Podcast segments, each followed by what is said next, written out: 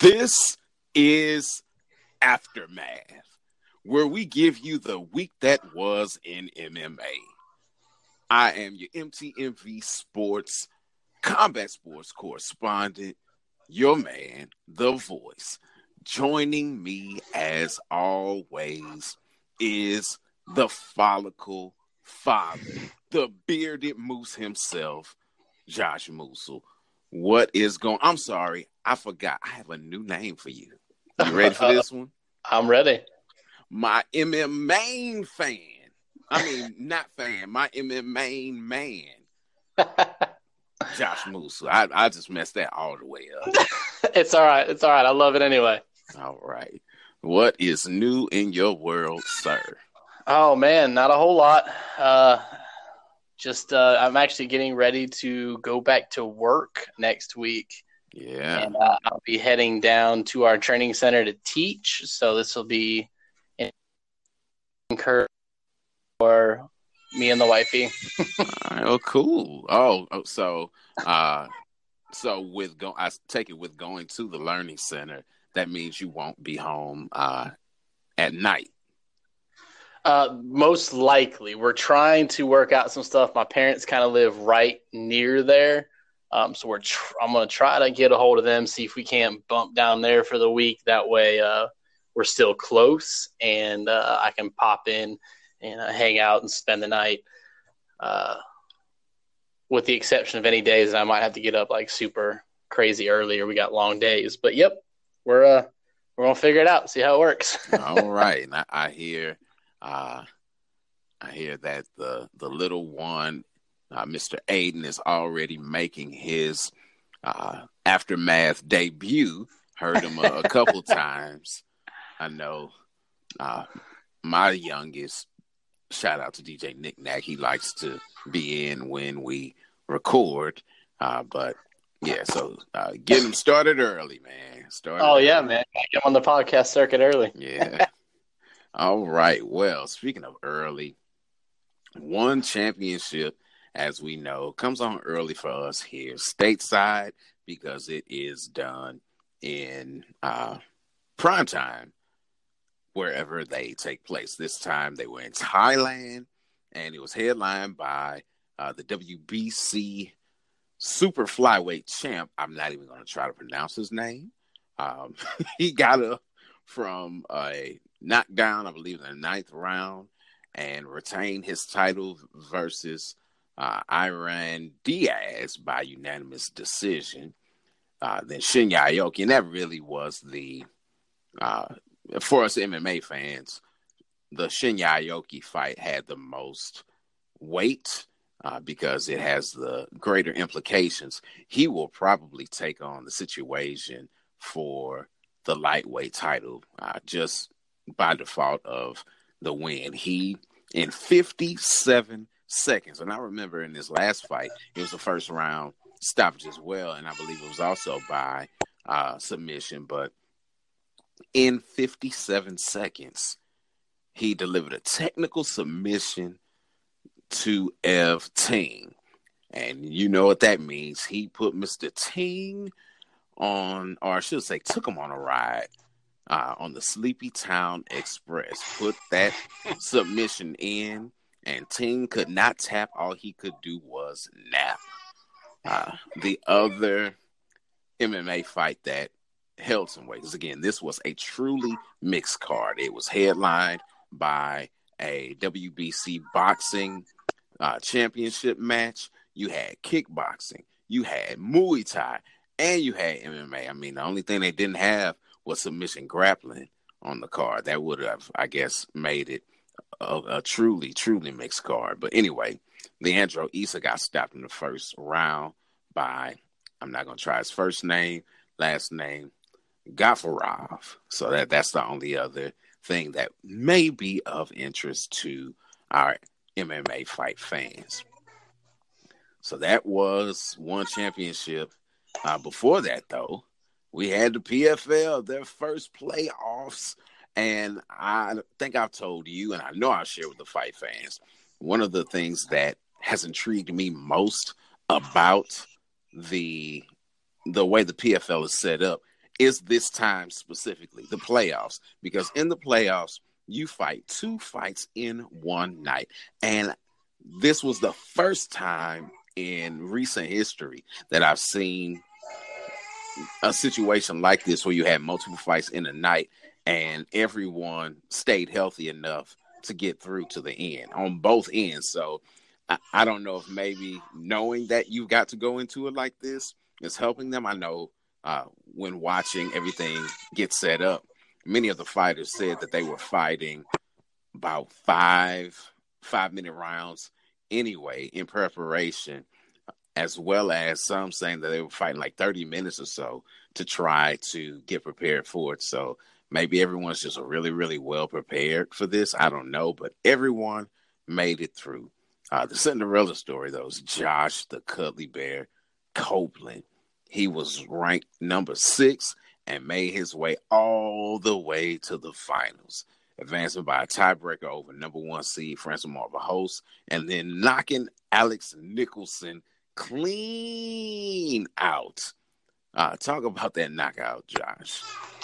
Man, it was funny because I think I actually texted you almost immediately after it happened. Um, Nicholson looked great in that fight. Uh, he looked great in the uh, uh um, Jack the quarterfinals. May. Yeah. With, yeah, against Jack May. And honestly, he came out and he looked phenomenal coming into the semifinals. I mean, he had Copeland backing up. He was landing phenomenal strikes, uh, strong, powerful strikes. Uh, kind of rocked him a few times. Not anything that dropped him, but definitely put him up against the cage. At one point, he was kind of trying to just Copeland, that is, trying to get out of the way. And we have seen this already uh, two fights ago for Nicholson, and I was mm-hmm. trying to mm-hmm. pull it up really quick, but I was trying to keep the page I had at the same time, so I don't remember exactly who it was against. Uh, but it was before the playoffs started, and he got a little greedy, did the same thing in that fight, hurt his opponent, chased his opponent across the cage, just completely reckless, hands down, trying to swing and knock him the rest of the way out, and got caught with just a nasty shot. Um, that I mean, you accurately described it, just knocked him flat out. I mean, he went from this super aggressive uh, uh, hunter to just took a nap. I mean, it was so quick, it was so well timed, and um, that is the danger of of over pursuing in a sport, especially in uh, in this weight class. not something you want to do is run headlong into a fist from a heavyweight. Right. And uh, it has now happened to Nicholson twice in the same, uh, the you know, twice in in in what three fights. Mm-hmm. Um, so you would think that uh, he would he would bring that down a little bit. I mean, it makes for an exciting uh, fight style. And the the sad part for me is is that Nicholson was winning the fight that he got knocked out, uh, th- you know, three fights ago he was winning the fight, and if he just slowed down and kept picking his shots, there's very little doubt in my mind that he wouldn't have probably finished Copeland the first round or early in that second round if it went into it. Um, he was just, uh, I mean, precision and, and, striking, hard shots, but the over pursuit caught him. And uh, Cuddly Bear is now advancing, and uh, he's one step closer to $1 million. Yes. And here is the poetic justice because I couldn't remember who it was that he did the same thing too. And I guess just old habits die hard. you know, he sees blood and and he just loses all technique and just goes flying for uh, the finish, just not knowing that he's flying for his own finish. The person who knocked him out in the uh, Lord Jesus, what do you call it? Uh, the uh, season, the regular season. That's what they call it. Okay, so in the regular season, the person who knocked him out is the person who will be in the red corner for the finals for the heavyweight division for PFL, which is none other than Philippe Lins.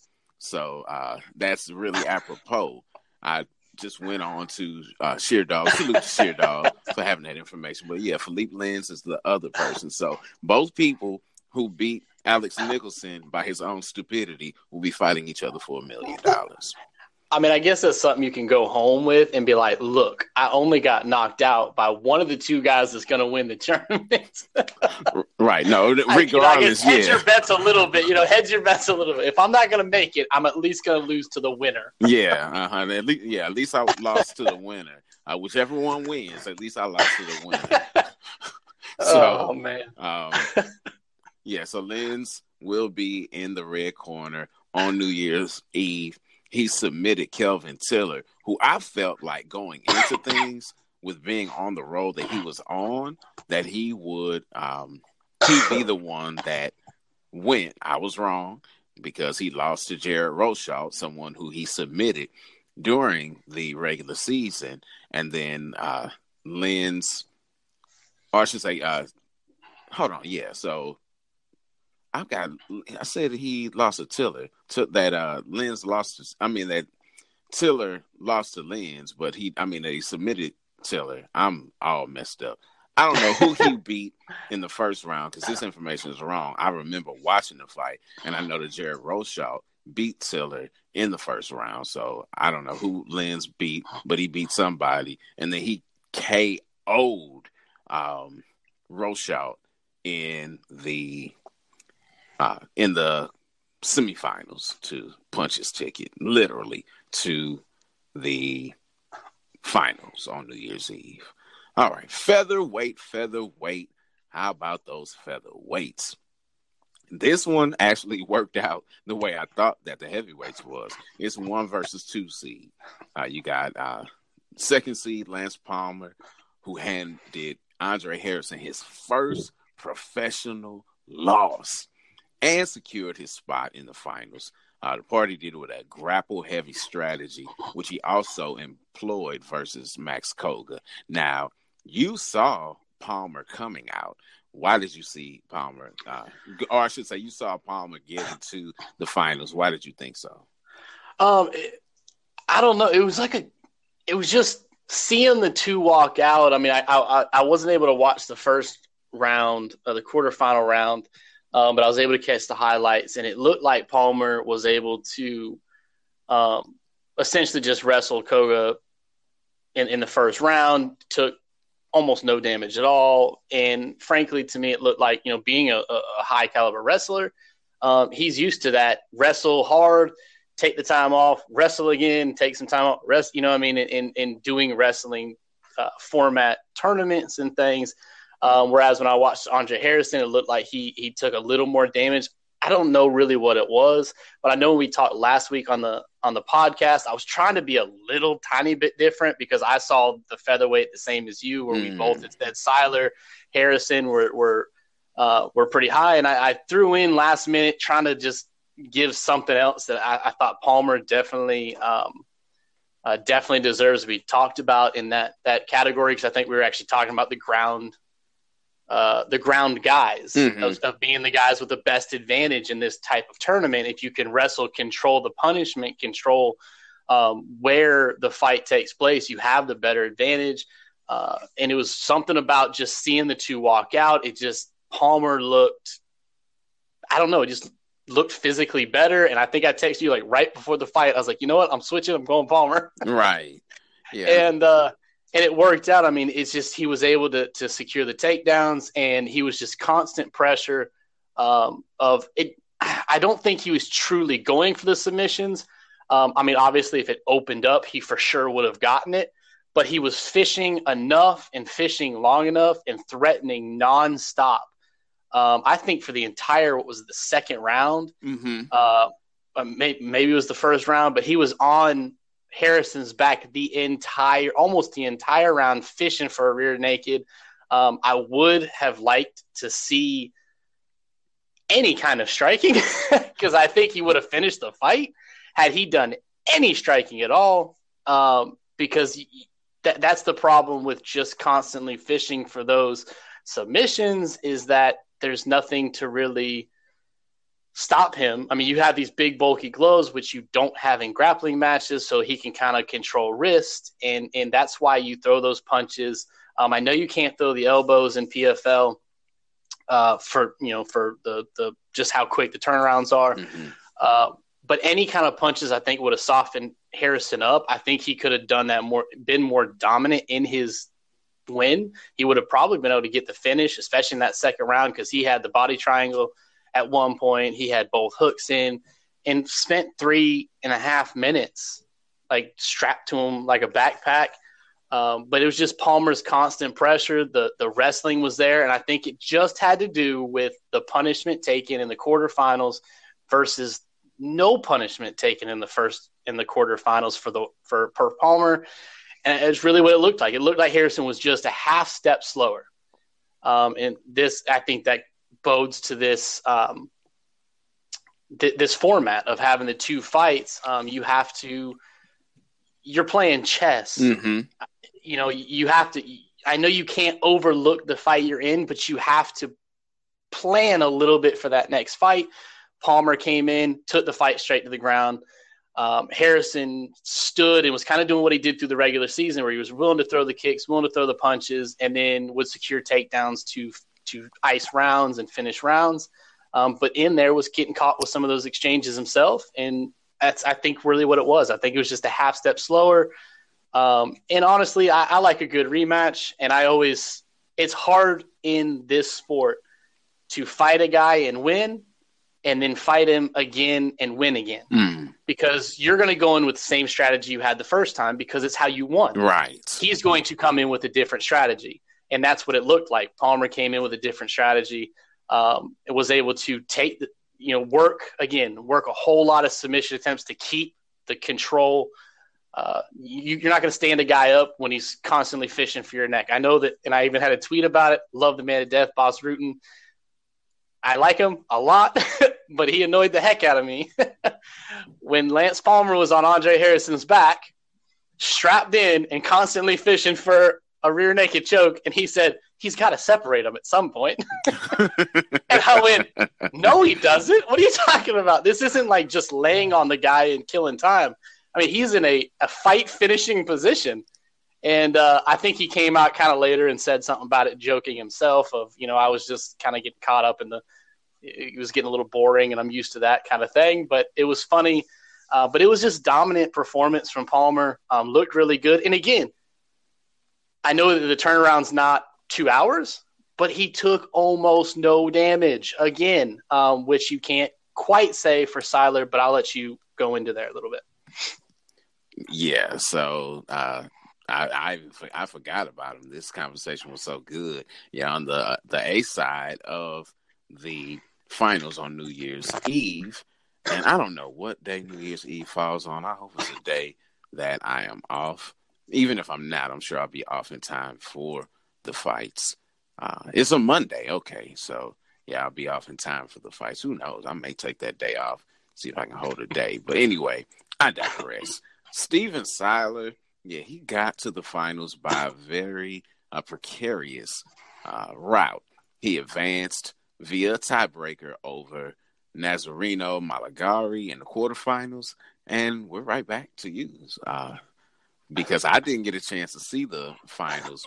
I got, uh, or I should say, the semifinals. I I got bored. Fight fans. I was sitting at home and I was watching fights, and I got bored and I was hungry too. I forget what fight it was. I maybe it was the the Philippe Lins fight, or, or I forget which fight it was, but I decided at the wrong time since this is so boring and I'm hungry, let me run to the store and get a bag of lettuce so I can have a salad and wound up missing everything. So, uh, yeah, tell us about how Mr. Siler got in the finals, how he slid into the finals. Absolutely. Uh, I want to backtrack really quick because um, you said something interesting. And if you weren't paying attention to the format for PFL, what you're talking about when you say that Siler won via tiebreaker. Uh, tiebreaker. Yeah.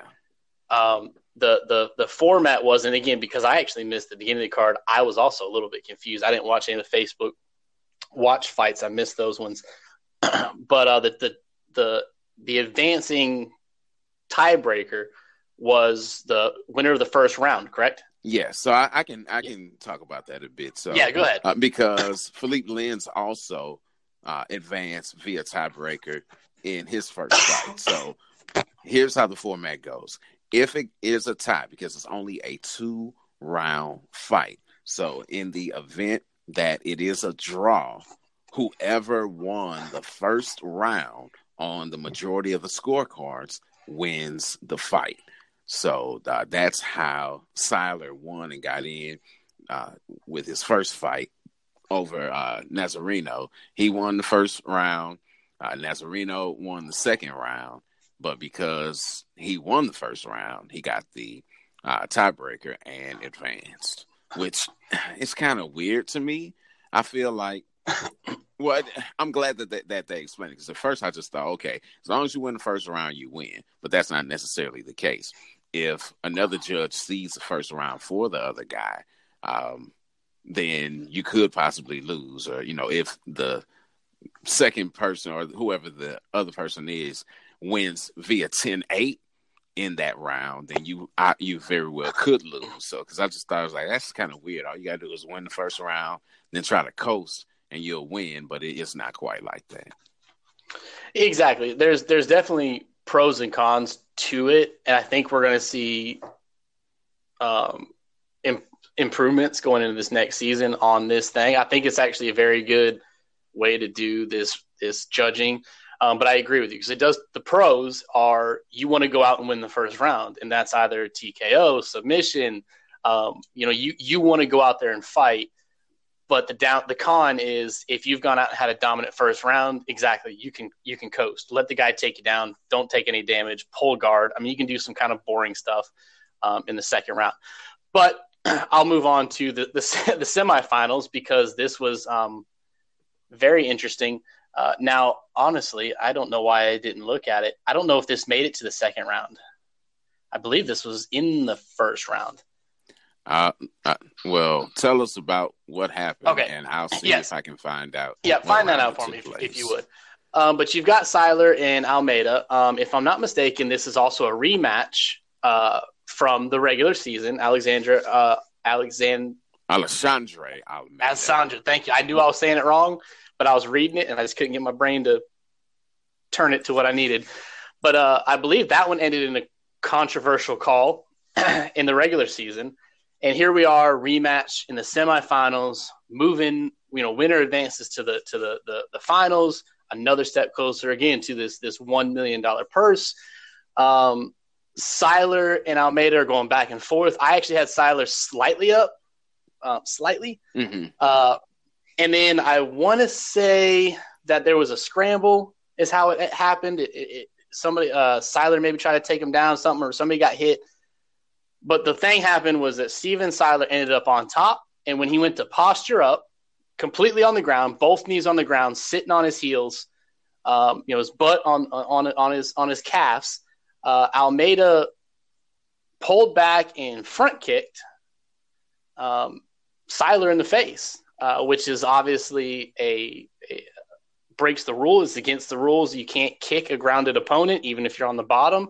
Um, Siler was clearly grounded, uh, but that wasn't quite it. Before the referee could really stop anything, obviously Siler fell back. Um, the kick was pretty solid too. I don't want people to to think that this was kind of a, a just a you know a glancing blow. I mean, it was square in the face.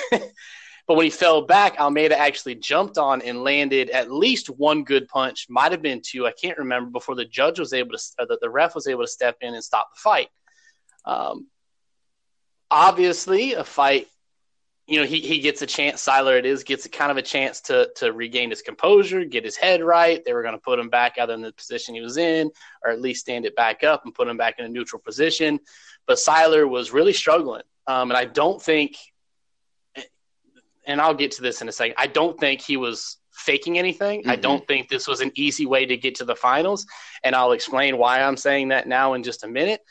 But he even said in this post-fight interview, it wasn't the kick that hit me, um, that that shocked me, but it was the fact that when he he looked at the ref and kind of like, hey, he kicked me in the face, and while he's looking at the referee, falling to his back he gets punched. Mm. I mean, just square in the face, you know, top down. So his head comes off the canvas. Not did not see it coming. He was looking at the ref like, "What are we doing? Are we stopping this? What's going on?" Um, I don't think it was inherently. Uh, I don't think it was me- meaningful. I don't think he did it on purpose as Almeida. I think it was a, a, spur of the moment. I think he kicked, he caught it, the guy fell back. I don't. I hope it wasn't anything crazy, but it was one of those things. It was bam, bam, it happened, and Siler was not able to continue. Now, obviously, you cannot win a fight via illegal blows, right? Um, and, and you can't round, no contest. It was okay. It was second round, and you can't have a no contest in a bout that there has to be a winner in a tournament format. Um, so they awarded the fight to Steven Siler because he could not finish. Um, and the reason that I had said I don't think he was faking it is he is very emotional. He's actually having a lot of trouble standing up. I believe he was sitting down up against the fence um, for quite some time while they were kind of talking to everybody. They were telling Almeida what had happened. They had already kind of announced, they waved the fight off. He's still sitting there and he starts actually, he's, he gets emotional. This is Siler, gets emotional. Um, and when he finally gets his chance to talk, um, he definitely looked a little bit out of it while he was doing his post fight interview. Um, it was really emotional at the fact that this was called off. He goes, you know, I came here to fight. I came here to fight and, and move on. I didn't want it to go like this. Um, and the part that drove me nuts is the entire time this man's trying to do his interview, boos are raining down on this guy to the point where Bas Rutten, this is where he redeems himself for the, you know, take Lance Palmer off the back thing. he actually stops and says, I have no idea why they're booing. They must not be fans of MMA. This is disgusting. And I and I thought the same thing. I actually tweeted something about it. This is disgusting. This man was was hit with two, not one but two illegal blows, is not able to continue, and people are booing him like he's done something wrong by not being able to continue a fight or stand up and say, "Oh no, I guess I'll just go ahead and do it because the fans want me to." And gets himself hurt because there's very little doubt in my mind that he was already concussed at this point, and any additional damage could be detrimental to his life. Right. Not not just a fight career. Um, and a lot of you know, I saw some pretty derogatory, cruddy stuff on Twitter about, well, yeah, man, if I got illegal blow, I'd fake it too. And I don't think that was the case. But it was the controversial. And I think the part that frustrated most people is that I believe this is the second controversial finish. Well, I say controversial. This one isn't a controversial finish. He kicked a dude in the face on the ground and then punched him knowing he kicked him on the ground. Right. I mean, th- this isn't really a controversy. The first one was, I think it was uh, when uh, Almeida was trying to reposition and the referee stopped it because he thought that it was a tap or oh yeah. That that was yeah. that was the, the second fight of the regular season if i'm not mistaken. So this is the second time against this guy that this has happened. Maybe that's the fans frustration but i i said it on twitter and i'll say it now. If you booed a man for getting kicked in the face when he's not supposed to be kicked in the face and then he catches a punch on top and is not able to continue if you boo at that you should not be able to go to mma events anymore just just stay at home and watch the movie gladiator and you can watch people kill each other all you want. And it's all fake and it don't mean nothing but this is a dude's life here. Right. you can't boo this guy. This is a competitor. This is a guy that everybody wants to forget that basically got knocked out in his first fight and then submitted the guy. I mean, this isn't a guy that's like, oh man, oh I got hit a little bit, I don't want to fight anymore. Mm-hmm. That's just not this guy. Well, this you, isn't you a guy what? that snick his way in. I, now that I think about it, actually, I don't. I think that specific event. Now I had to go back and check. Unfortunately, when you start asking questions, I was able to get to clicking on the computer.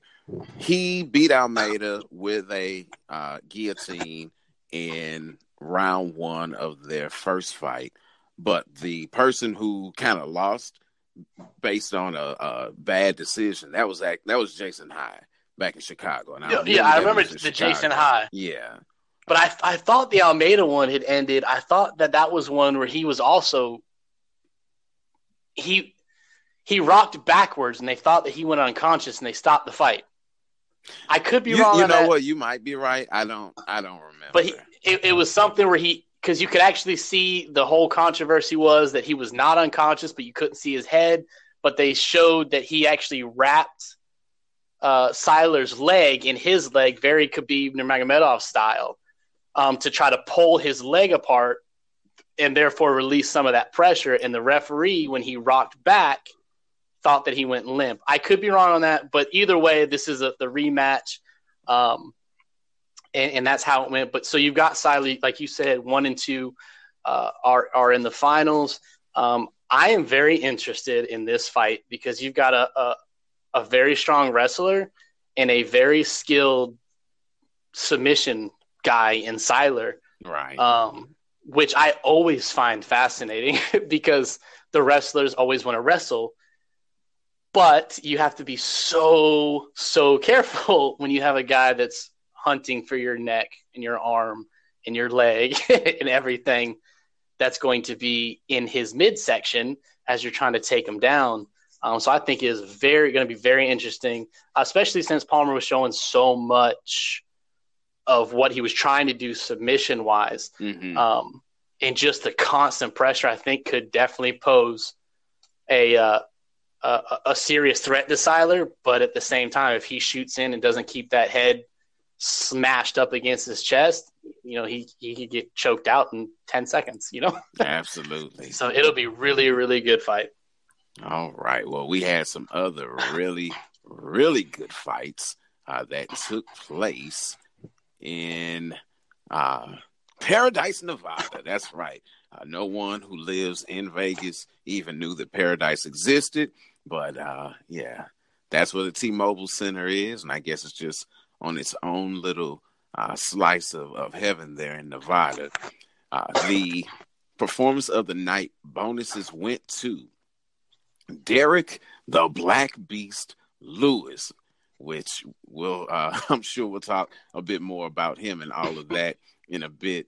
Uh, Aspen Ladd, uh, they both got performance of the night bonuses for stopping their opponents. Uh, their opponents being Alexander Drago Volkov and Tonya Evinger.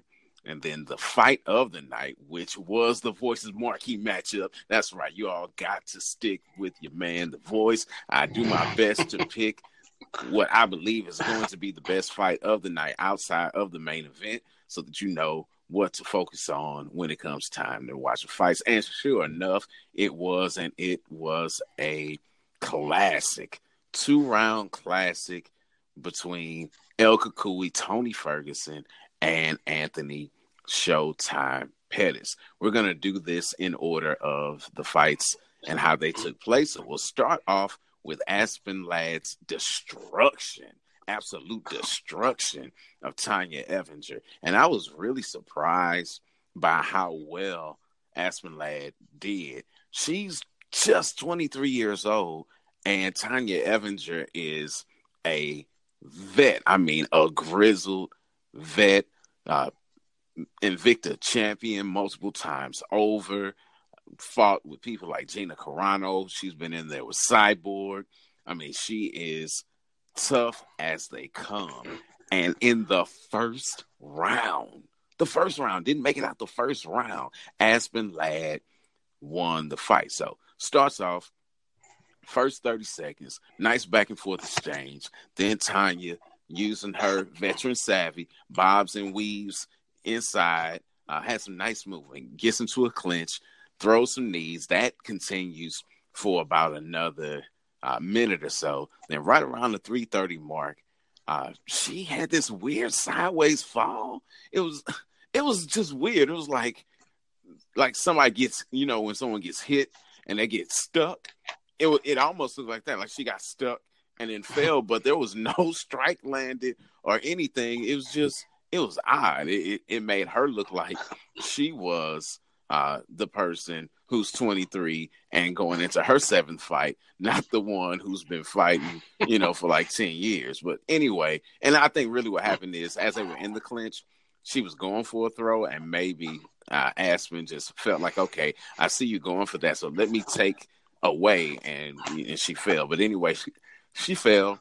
They scrambled, and Aspen wound up getting on her back, kind of in, in side mount, and start hitting her with some ground and pound. Then uh, she moved from side mount to back mount, um, then kind of back to side mount. I mean, just nice little scrambles, kept the position, boy. But then when she did get her back into back mount, because she went from taking her back, she had her back, and then she switched it to back mount because of scrambles that Evinger had. She put it on her at about 156 left in round one. She dropped this vicious elbow uh, from the side, and, and that's something that I think a lot of fighters should take note of how she delivered that strike because many times, especially like when you're on the bottom, throwing a, a elbow uh, with you know throwing it sideways and and not across can be kind of difficult. You know, it's like okay, I'm landing, but I'm not really doing anything. That elbow was vicious, absolutely vicious, and uh, Ladd got control of Evans' wrist and then just let loose for the next 30 seconds until Chris Tognoni had to call it off.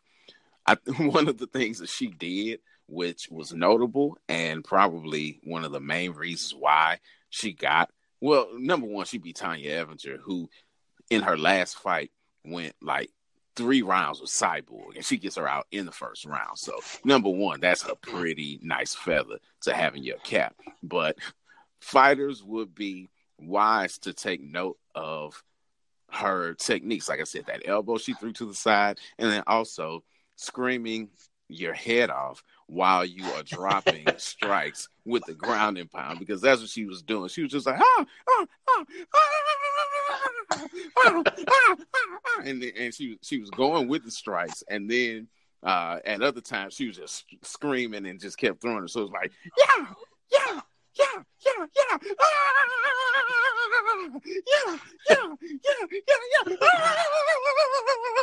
So Chris Tognoni kind of had to call it off. It was like, okay, this girl is screaming and swinging hard. We can't let this continue.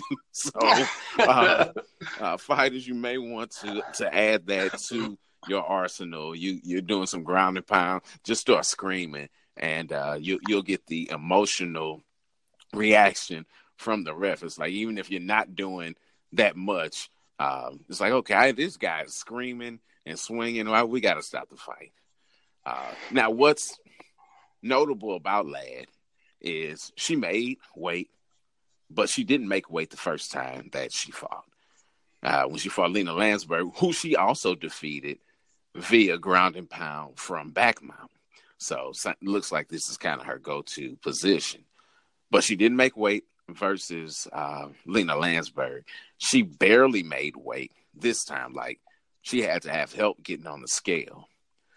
With that being said, and being 23, she's not going to do anything but get bigger. She hasn't hit her adult weight yet. She may just want to say, forget it and go ahead and move up to 145, especially with the influx of women at that weight class that are coming in off this season of TUF. It may just be time to call it a day and go ahead and move up, especially with Cyborg still in negotiations. She says she wants to box, so it, it might be the best time to kind of slide your way up into the 145 division. You may be able to win the belt and wait for Cyborg to come back uh, to lose it, or maybe beat her. Maybe you're the one to take her out because she's went and done something else. But anyway, that was that fight. Tell us about because uh, it seems like both of the performers of the night winners uh, got those with some uh, with some extra uh, dramatic things going on. So, talk to us about uh, Lewis and Volkov. Yeah, man. Um, I went with this one because, frankly, it is what everybody's talking about. Um, not a hundred percent because of the fight, but mostly because of the interview after. But nonetheless, the fight, um, the last 20 seconds of the fight was extremely interesting, mm. uh, but the rest of it, not so much unless you really enjoy striking clinics. And if that, if you know who won the fight in Derrick Lewis, you would be surprised to find out that the striking clinic was put on by Volkov, not Derrick Lewis. right. Um, I had I am a big numbers guy. I really enjoy checking out numbers. Um, sites like fightmetric.com are like one of my favorite things when I'm writing articles. Uh, I wish more promotions would go to something similar like this, so you could check these things out. But just Hey, to well, look at something, On, wait, PFL has PFL has their is it Cagenomics. Yeah. And they, they got the sensors in the gloves, and they tell you how many strikes are landed, even though, uh, and, and I think it's per round. I really do. It's like they didn't throw three fight three uh, strikes in the fight. well, that's there's something I've started. I've realized if you look at the the the the immediate the immediate ones that get thrown up on the TV are never right, but the ones that get updated like when the event is over and they put up on the website um, look far more realistic. Because I have watched fights on PFL and I've watched a fight ending sequence go like 25 punches, like solid banging his head off the canvas punches, and they're like, he threw seven arm strikes. And I'm like, not even close. but if you check it out later, it's usually updated. I think the, I just don't think the information comes through quick enough for that. Because Yeah, I was so actually looking at that to, uh, today, so I am pulling my my disdain for Cagenomics back a little bit. All right. So you you're saying that one of two things is happening: either the computer's slow, or uh, it's wrong. And I don't think computers are ever either of those things. I will have to disagree with you. But anyway, Oh. I I- digress. Um, I digress. Go ahead. But what we got for uh, for for fight metric, if you check out this fight, um, Derrick, I almost said Derrick Henry. Sorry, I got football in the mind. Derrick Lewis um, threw seventy one punches. The entire now, mind you, this was essentially a full three round fight. Mhm. He threw seventy one punches. Volkov threw one hundred and eighty three. Wow. Derrick Lewis landed forty. Volkov landed one hundred and thirty three. Good night. the interesting part is the fight ending sequence where Lewis landed the hard right hand, dropped Volkov, and then landed some ground and pound. That was nine strikes of his 40 was in the last six seconds of the fight. So so twenty. Well, at least uh, five percent of the strikes landed. And I guess that's all that really matters. It's, it's the ones It really is. that that do it. It is, and um, honestly, his accuracy is not terrible. Looking at it uh, per round, it was fifty percent, forty six percent, fifty eight percent. Um, it's just it's so interesting to see these numbers. Like, see, I mean, if you watch the fight, you saw Derrick Lewis was getting beat up for three for three full rounds. Um, there was times where he was wobbled. There was times where he was just dead gas. There was times where he shot for this takedown because he took one or two shots, boom, boom, boom, right up against the cage and he went for the takedown and wasn't able to get him. Um, and then just out of nowhere, he walks around the cage for like a solid minute to avoid any damage, and then stops, plants his foot, and starts to come forward, throws a handful of strikes, catches Volkov with a right hand that just plasters him to the canvas. I mean, essentially knocked this dude dead follows up with those eight ground uh, strikes to get the fight called off at 449 uh, of round three to get the win. Um, the only reason that I bring that it was it was really great, and then of course he had the post uh, the post fight interview, which gained him a eight billion Instagram followers or something like that. You know, he went from four hundred thousand to one point six million or something in, in a night. which Yeah, is something ridiculous stupid. to think of. Um, but now he's getting a title shot. Yes. He is headlining at uh, UFC 230. And the reason I brought up those statistics is because you're looking at a guy that just got the crud beat out of him for three for three full rounds and did virtually nothing for three full rounds. And he's supposed to go five rounds with arguably one of the greatest fighters pound for pound in the world. Not even arguably. I mean, he's one of the best fighters ever in, in Daniel Cormier. Um, I think this is crazy, especially on no camp. Right. I mean, it's like he's going to go to bed, wake up, and have to fight DC. Like that. Like this is how this is happening. Um, I don't even think his medical suspension is up at that point. But No, obviously it's they're going to do something. six. It's like That's what I'm like. like so they're going to do days something later. there, I guess. But um, I like Derrick Lewis. I, I want to preface that I think he's I think he's a fun guy to have there. I mean, the the the the how he acts, how he talks, like he doesn't ever have any beef with anybody unless it's joking. I mean, I know he had the whole Popeyes chicken joke um, at 226. Was that DC or was it 227? Was that DC Stipe? Um, Whichever no, one no. where- where that Lewis- was two twenty five, I believe. But yeah. 225. Okay.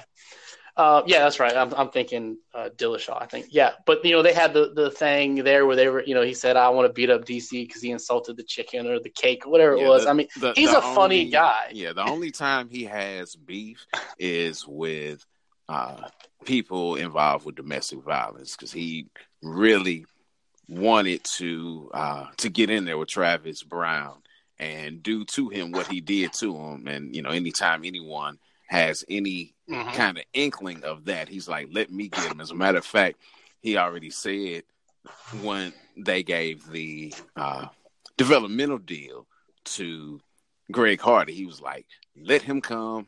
Let me fight him in the UFC. the minute he gets in, I want him." So uh, that that's about all he has beef with, Exactly. I mean, he's really. I like him a lot. and his Um, potatoes. I'm sorry, he has beef with his potatoes. and uh, I, I'm not. I didn't like 225. I don't think anybody did. But um, I really, I think this is crazy. I think this is crazy. Like I feel now again, obviously watching this fight and how it ended. I mean, he knocked out Volkov after being beat up for three rounds. I mean, I guess anything could happen. I mean, we watched it in the Stipe DC fight. I mean, one uppercut ended the reign of the greatest UFC heavyweight of all time. So stuff can happen, but I just don't like this for Derrick Lewis at all. Like, I'm glad that he's getting a shot. I'm glad he's getting the, the opportunity. Um, but I definitely think that there are guys that are obviously more deserving of the shot.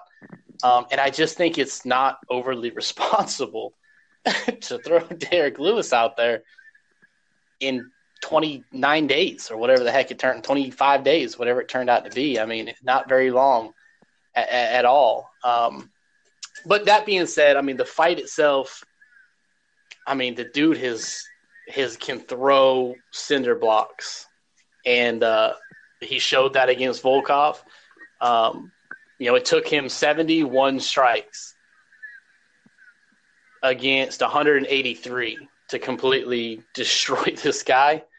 Um, so, you know, kudos to him, and I'm glad that he's starting to get a little more recognition. Um, let's just, I just hope that nothing crazy happens at, at 2:30 because I don't want this guy to get hurt or anything crazy like that because we're we're pushing this overnight explosion in in now everybody knows who he is kind of a thing. Yeah, Um, but like I said, and that's nothing against Derrick Lewis. If anything, I'm super happy this guy's fixing to get paid. yeah, I, I, I really am. Yeah, I, I am too. I'm I'm happy for him, and fortunately for him, well, I don't. It's interesting because you don't think of DC as being a heavy hitter, but he knocks out Stipe. I think the one thing that would keep him that may keep him safe in this is that um, DC's hand is still not 100%. So, will he be able to throw that and catch him the same way that he caught Stipe? We don't know. And honestly, I can't think of a fight that I've seen, and we saw the damage that he took and, and the chin he's got on him. Uh, and he's got so much heart. I have to say that.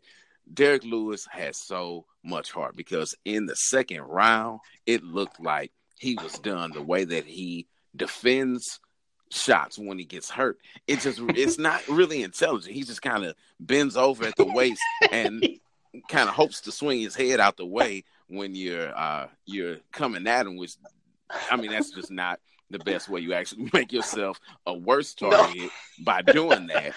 But hey, he he was able to weather the storm and and come out victorious.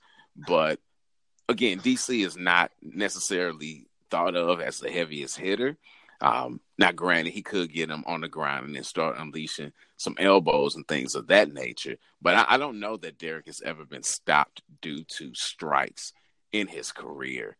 Um, I think, well, no, I think maybe Mark Hunt but that was more so the the accumulation of punishment and him having to hurt back than anything. So yeah, I agree. I, I don't know if it'll, and I know this is gonna sound crazy, but I, I honestly, I would honestly see a more a realistic situation where after the third round, Derrick Lewis cannot continue the fight, and it has nothing to do with necessarily the damage, but more like a much like Eryk Anders did against um, Thiago Santos.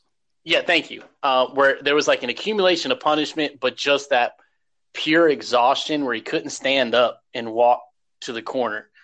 Um, because this is a guy that, by his own admission, was like, I have no no desire to do or have no whatever claim to a title fight because I, I need to work on cardio. There's no way I could go five rounds. I can't imagine him going five rounds with a wrestler of DC's caliber that is just going to be able to put him on the ground. And I've seen a lot of people say, well, there's no way DC can get him on the ground because he's so heavy. And I'm like, then you don't know how good of a wrestler DC is. Right. this is not like a nobody wrestler. Like, this guy knows techniques. He's going to get Derrick Lewis to the ground, plain and simple. Um, and he's going to use that top pressure. And you're right, he might not even get him. I, I, find it more a realistic situation that after the third round or something, I don't know if Lewis is going to be able to get up off of his back and walk to his corner. Um, and that's the only reason I, I dislike this. Um, I dislike the fight. I like that he gets it. I like that he's getting the money. I like that he's getting the notoriety and the the, the chance to do this.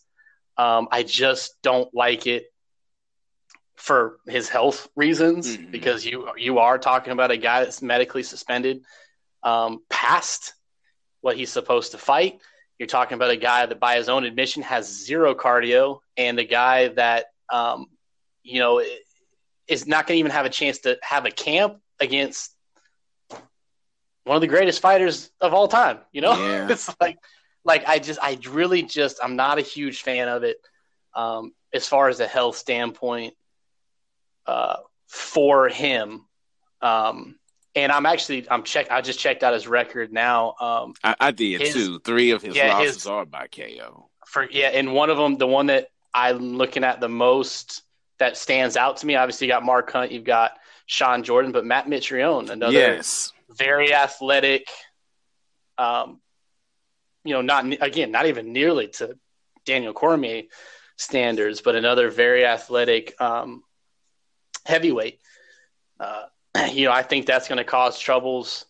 Um, and I just don't think that, you know, if, if, DC can land any of those punches or once he sees Lewis exhausted, um, where he starts to duck that head, he's just going to grab his shoulders and pull him down. You know what I mean? He's right. not even going to worry about it. You know, he's going to take his back and, and use his weight to drop him. Um, but again, please don't tweet at me about how terrible I am for not liking Derrick Lewis. I like Derrick Lewis. I like Derrick Lewis a lot. Yes. I think he's a funny dude. I think he's he's he's got this electric. I mean, you're always on the edge of your seat, even though it's kind of a boring fight. Um, right. like you, you just uh, never know, and because he exactly. never gives up, that's another reason why you want to stay tuned. Uh, I would say he's a great follow on Instagram, but his stuff is not safe for work at all. Yes. And yeah, I, I, I actually stopped following him because of the stuff yeah, not yeah, being safe I, work. It was like, me too. Yeah, uh, you know, I, I like you a lot. You're funny, but uh, you know, as a you know, I, as as an elder, I gotta uh, protect my my spirit. And it's like, yeah, I may not want to necessarily uh, keep exposing myself to this stuff. So, uh, anyway, exactly. Uh, you know, for, for those million, they're they're getting ready to get some eyeballs. And I may go back just because of some of the things he's done to hype the fight. Uh, all the extra stuff I'm I'm good on. But anyway, uh, we'll move forward to the fight of the night. Tony Ferguson and Anthony Pettis. I will try to keep it short.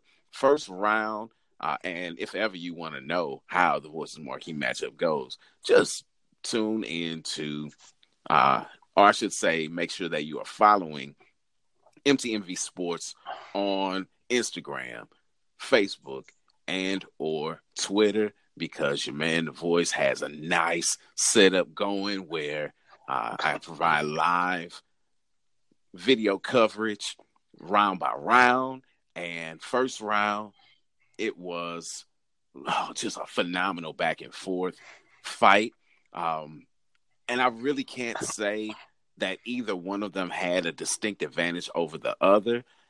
I gave it to Ferguson due to his forward movement. He was the one that was coming forward. I think that was the round where he may have thrown, and well, I think in both rounds he threw the punch, the Superman punch off the cage, uh, which was crazy. he was like, "You got a Showtime kick, I got a Showtime punch." So, um, you know, they, I mean, they were just going at it though. Capoeira kicks, spinning stuff, and honestly, in that round, I feel like the harder punches, the harder strikes were landed by Pettis, but it was the aggression, not that um, Pettis wasn't getting caught with hard stuff because he was too. But I think that Pettis' stuff was just a little had a little more pop on them. But due to the aggression of Ferguson, I gave him that round. Second round uh, was oh my goodness, that that was such a phenomenal round. Ferguson got dropped and he gets dropped almost every fight that he's in, but he has the uncanny ability to scramble when he is hurt. Uh, gets dropped, kind of spins out of some stuff, get uh, is rolling, doing flips, trying to get out and, and catch him, gets hit again, falls back, uh, pulls guard, uh, and I, it's funny. I was watching this on Tony Ferguson. He's a great follow just to see everything that he does. I was sharing with someone today. Uh, salute to Dre, which is uh, one of the people on my team at work. And I was telling him I follow. I've been following Tony Ferguson for a while, but I can't always watch his stuff. Not because it's not safe for work, like Derrick Lewis, but it scares me it, I mean, it's like, oh, I know that you're alive and I know that you're not hurt, but what you're doing is so dangerous that I can't, I, I can't even watch the whole thing. I can't watch the full minute because you you're jumping from one table and then lifting uh, a tire over your head while you're jumping from the table, then down to a chair and on one leg doing squats while the chair is balancing on a flaming pit of death. I mean, just the craziest stuff in the world. It's like Tony, I can't watch it. I'm sorry, I can't watch it. You're scaring me, man. You're scaring me. But anyway, um, second round, he scrambled and, and got out of some things. Um, but that punch that was thrown that hurt, um, that hurt Ferguson, also shattered Pettis' hand. But I, I, gave that round to Pettis, so I had it one up going into the third. I was really looking forward to seeing where things went, but unfortunately, it could not continue. And really, even with all that going on, after Ferguson got his wits about him, he was putting it on uh uh Pettis. That's why they had to stop the fight to uh to wipe some blood and make sure that everything was all right. He had a, a money box, Pettis did, uh, at his hairline that he got. Then the fight kept going before the round was up. Uh, with those vicious, vicious elbows, he opened up yet another cut on the other side of his head. You thought that um, Tony Ferguson was bleeding, but he wasn't. It was all the blood that was pouring out of Pettis that was on him. So yeah, I mean, it was oh, great, great fight. Uh, I wish that we could have seen a third round. And at first, I was upset. And it was just me being selfish. I was like, man, Duke, don't stop the fight. Oh, it was so good. I wanted to see the third round. I wanted to see how it ended. But I'm glad he stopped it. I'm glad he did that. Cause, and he said specifically on the MMA Hour earlier this week, he said, I stopped it because I have fought with broken hands in the past. And I've messed myself up because I've done that. I've taken fights hurt and I'm living after life after fighting and I'm living with the effects of fighting hurt and how that did more damage. And I wasn't going to let him go out and do that. I wasn't going to let him fight this guy who is a killer with just one hand and knowing that much of what he does is in the clinch with those elbows, getting cut up. And again, he had a money box on uh, the right side of his head at his hairline. His eye was cut. Uh, or should say that was on the left side. I was cut on the right side. It was not going to get any better if he went in there and could only use three limbs against someone who's got all four and knows how to throw all kinds of stuff. So salute to Duke Roufus, and I, I hope this starts a trend of corners stopping the fight when they know it's not best for their fighters to continue. All right, we're about an hour into things. I mean, it has been wonderful, and we still have the main event with all of the drama. Uh, well, actually, it wasn't drama in the fight. The drama was after the fight. But talk to us about the fight because that's what we went for. We went for the fight. We didn't know all the hysterics were going to happen after the fight. We went for the fight. Yeah, um, the fight itself. I'm actually gonna pull. That's what I was gonna do. I was. I got caught up listening to you, man. I'm like, yeah, I remember that. that was a great fight. Um, anyway, you, know sorry. Let, why don't we do this? I know that Anchor has not uh, stopped us, and now that I realize, so Anchor, if you've been listening, I'm sorry. I keep saying every time that uh, we do it's like we can't get through. We can't get through. The bearded wonder uh, made an admission this week. He said, "Hey, I made sure to pull it up on my computer so that nothing happens. And now I started pulling stuff up on my computer a while ago because one of the times that it dropped, I've been kind of flipping and fumbling through things on my phone and uh, and things cut off. So Anchor, uh, and for those who are listening, Anchor's a great site and a great tool for podcasting because it's easy, it's simple, and they put you out everywhere. I don't even know what you would have to. Well, I do. Uh, you don't have to worry about having your own website and uh, doing the HTML and all that stuff to get into Apple Podcasts. You just record it through Anchor. Bam, it's there. Uh, Spotify, you don't have to worry about all the hoops to jump through. They put you there. Stitcher, uh, Google Play, Podcast Republic, you name it, they put you there. So uh, salute to Anchor for all that they do. But again, we're about an hour in. Why don't we do a part two? Because this that we're going into is so we're going to talk so much about it. I think it might be best to uh, to break this up into two parts this week. Yeah, man. So I agree. Keep it locked. We're coming back at it with the main event and all that went on with it. So uh, keep it locked. Aftermath Part 2 up next.